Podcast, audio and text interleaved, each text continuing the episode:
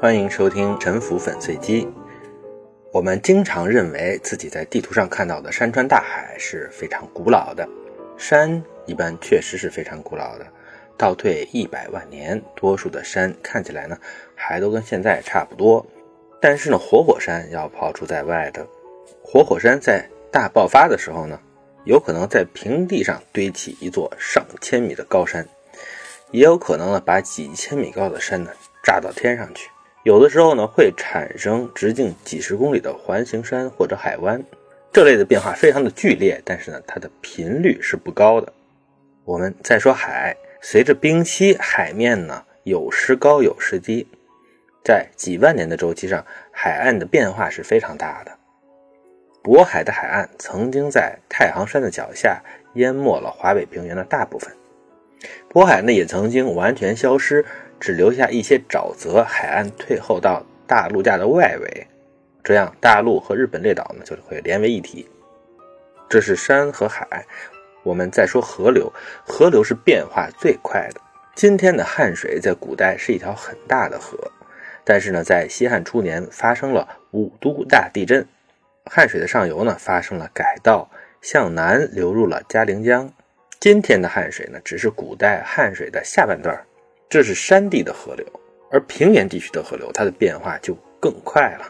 和这个有关的内容呢，我在第九期曾经讲过，而且当时讲到克里奥利利的时候呢，我的讲的细节呢，曾经有一些错误。这一期呢，我也是在讲水文和城市的关系，会稍微有一点重复，但是呢，我用的素材和角度呢，会有一些不同。简单的说呢，最主要的水城地貌可以分成几种，第一种是高原。比如山西、陕西、内蒙、宁夏一带的黄土高原。第二是山地的陡峭的河谷。第三个呢是平原，大的河谷，还有三角洲、沼泽发达的洪泛区。这些呢是一个主要的大类。第四呢就是海边靠海水冲刷形成的一些沙堤包围的细湖。下面呢我稍微展开讲一讲。第一种呢是高原，高原它经常呢就是远古时代的平原被地壳运动抬高的，但是这种抬高呢并不是均匀的，高处和低处之间呢会形成很大的高差，在高差大的地方，水流的速度就会比较的快，水流快的地方河水的切削作用就比较强，高处的台地上，水流会冲走地表的土壤，河床会越冲越深，形成刀砍斧劈的冲沟。最深的情况下，像美国的科罗拉多河的峡谷呢，会有上千米这么深。在这个过程当中，这个河越冲越深，就离原来台地的平面越来越远，台地上会变得越来越缺水。有些原本很肥沃的台地，在河道下沉之后呢，失去了灌溉，土壤变得干旱贫瘠。黄土高原，它的台地的水文条件曾经比现在好得多。它也是历朝历代东亚大陆强有力的大国的发源地，而且也很可能是华夏文明的最早的定居地。据认为，夏商周都是发源于黄土高原的。这里呢，也孕育了东周列国里面最强大的晋国，还有五胡时期的刘汉、隋唐帝国的前身北魏。宋的前身，五代当中，除去后梁之外的四个，全都是发源于山西境内的。山西境内的古老的城市意外的多，像安邑、曲沃、绛城、平阳、晋阳、平城，从这些城邑呢，都曾经兴起过大国。我之前也曾经提到过，吴哥文明在洞里萨湖的高原地区，一般认为是河道冲刷导致河谷下降。使洞里萨湖的高原地区失去了灌溉，它导致了吴哥的衰败。高原呢是很多古文明的摇篮的摇篮，今天仍然有很多肥沃的高原，比如河套地区，比如汾河谷地，再比如墨西哥盆地。上面呢我们讲完了高原，水从高原进入平原的这一段，它的冲刷是非常强烈的，这就形成了陡峭的河谷，这就是第二种地貌。这种河谷呢，由于非常窄小，一般呢是没有广阔的耕地的，也就不能养育特别大量的人口，所以呢，往往不能产生什么大城市。但是呢，这种河谷可能是商贸的咽喉，河流最后冲出山地，会进入第三种地貌，也就是冲积平原，比如华北平原、江汉平原、松嫩平原、辽河平原、珠江三角洲等等。平原呢，其实也是分段的。河流刚刚冲出山谷，进入大平原之前的山路地带呢，它的地势呢带有微微的斜坡，相比平原的中心呢，会微微的隆起。这里呢是最主要大城市的典型位置。我在第四十四期曾经讨论过北京，在第三期曾经讨论过华盛顿，在第二期曾经简单的提到过伦敦、维也纳。那几期讨论的内容呢，和今天的主题呢是相关的。在山路上的城市呢是一个大类，远远不止这几个。你沿着太行山的东路从北往南，沿着京广铁路，你会看到一串的城市，它们往往是历史非常悠久的，比如燕京，也就是北京。石家庄，也就是古代的真定，安史之乱时候争夺的战略要地；邯郸，那是赵国的都城，那是古代河北地区最大的重镇，北朝的都城邺城。再往南，河南安阳，那是殷商的都城。他们都是在一条大河进入平原的这个山口外面的山路上。你沿着阿尔卑斯山的北路从东到西，会看到维也纳、慕尼黑、苏黎世；沿着南路呢，你会看到。都灵、米兰、维罗纳这些孕育名城的地方的共同点就是：第一，它们临近河流，有水源和水运；第二，它们俯瞰着下游，远离水灾；第三，它们周围有比较平坦和广阔的水浇地和粮食产区；第四，它把守着河谷的商业通道和山路大道的交叉点。山路大道，我在第四十四期应该讨论过。第五呢，这经常有适于防守的地形。山路大城市，你也可以分成山路的上段和山路的下段两类。现代的山路大城市一般是在下段的，下段的耕地比较广阔，水运比较发达，而更古老的聚落呢，经常会出现在今天的大城市的上游更高的位置。你可以在北京上游的石景山的衙门口挖掘出战国时代的城址。保定上游的满城是保定更古老的城址，中山国的古城在石家庄上游的平山县。这些山路上段的古城的特点是呢，它们的地形就更加的险峻，具有更强的防卫性。有河流流过，它的山谷的平地会比较小，有耕地，但是呢耕地不太多。这样的城址呢。适合一个城市在人口比较少，但是防卫更加重要的阶段。而这种地形呢，和大跃进时期修建小水库所需要的地形特征是非常相似的。在山谷的谷口上堵上堤坝，河水呢就会淹没这些在高处的小平原。所以今天有小水库的地方呢，这下面很有可能是具有考古价值的地点。从山路大道进入更平坦广阔的平原中心，不管在今天什么样的地形，在古代呢，经常表现为大量的湖泊和沼泽湿地。沼泽和湿地是耕地的扩张区，要开发这些湿地成为耕地呢，需要掌握排涝和灌溉的技术。从山地高原和山路的高处发迹，然后开始逐步把平原上的湿地开拓成为农田。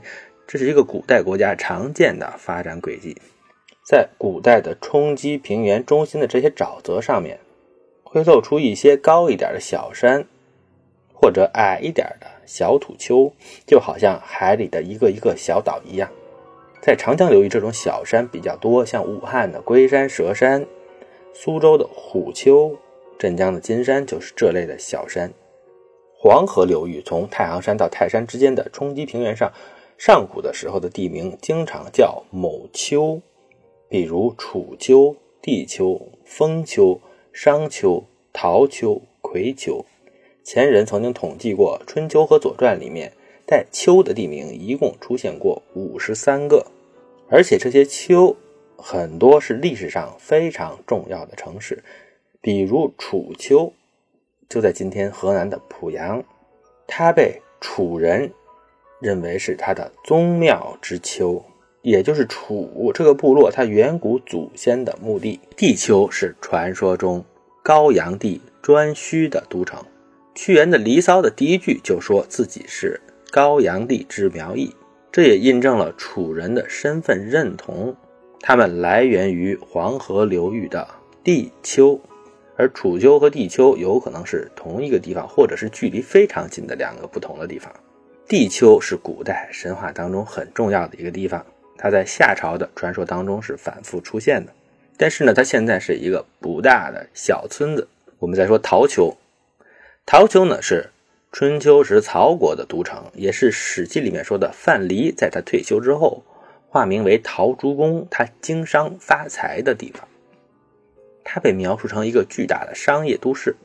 很明显，在东周列国时代，这里有发达的交通和周边庞大的人口，这周边的河湖网络会比今天发达的多，水运会比陆运重要的多。古代的农业文明一旦他们开发出大量的新的水浇地，随之而来的就是仿佛有无穷无尽的粮食可以吃。根据有些分析呢，传说中的伊甸园的那种富足的无忧无虑的生活状态，反映的就是最早的人类文明从幼发拉底河的右岸的那些丘陵和小平原进入美索不达米亚腹地的那种状态。这是一种典型的进入蓝海的爆发期。他们财物丰厚，人口猛增。这个阶段呢，在考古上被称为欧贝德时期，大概对应于距现在八千多年到五千八百年之间的这个时代。欧贝德时期的村庄经常是没有墙的，他们好像过着一种有的是吃喝，连抢都懒得抢，你好我好大家好，四海一家，自我和他者毫无区别。非常符合今天的人文主义价值观的世界，看起来和现代的这种农业发达、吃喝不愁的社会有那么几分相似。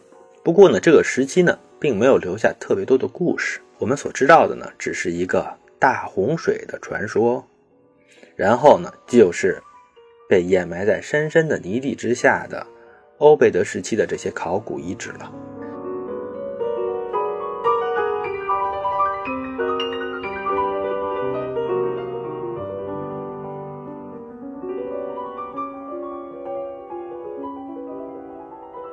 这样的一种轮回，并不是美索不达米亚平原所独有的。上古时代的冲积平原，既是富饶的农田，也是死亡的陷阱。这种陷阱既是水文方面的，也是社会组织方面的。我这期呢，主要就讲水文方面的。人类一代一代从山地丘陵而来，进入这样的陷阱。东亚的历史就是各种势力开发平原农业。然后又遭到灭亡的一个系列故事。春秋左传里经常出现的那些丘，你今天已经很难发现踪迹了，因为它们本来形成的原理就好像沙漠里的沙丘一样，是洪水中泥沙以一种复杂的流体力学过程堆积起来的。可能本来呢也只比周围高个几米，在其形成之初，突出于沼泽的表面。方便了人们的定居，但是呢，在经过几轮的洪水，就有可能被覆盖或者抹平。所以呢，冲积平原核心地带的这些丘，是一些短期看非常美，在几代人甚至十几代人之内，可能完全感觉不到风险的。短期之内可能盛极一时，但是长期看呢是很不稳定的。从结果看，这里并没有积累成连续存在的大城市。一个古代国家选择进入冲击平原核心地带的故事是什么样的呢？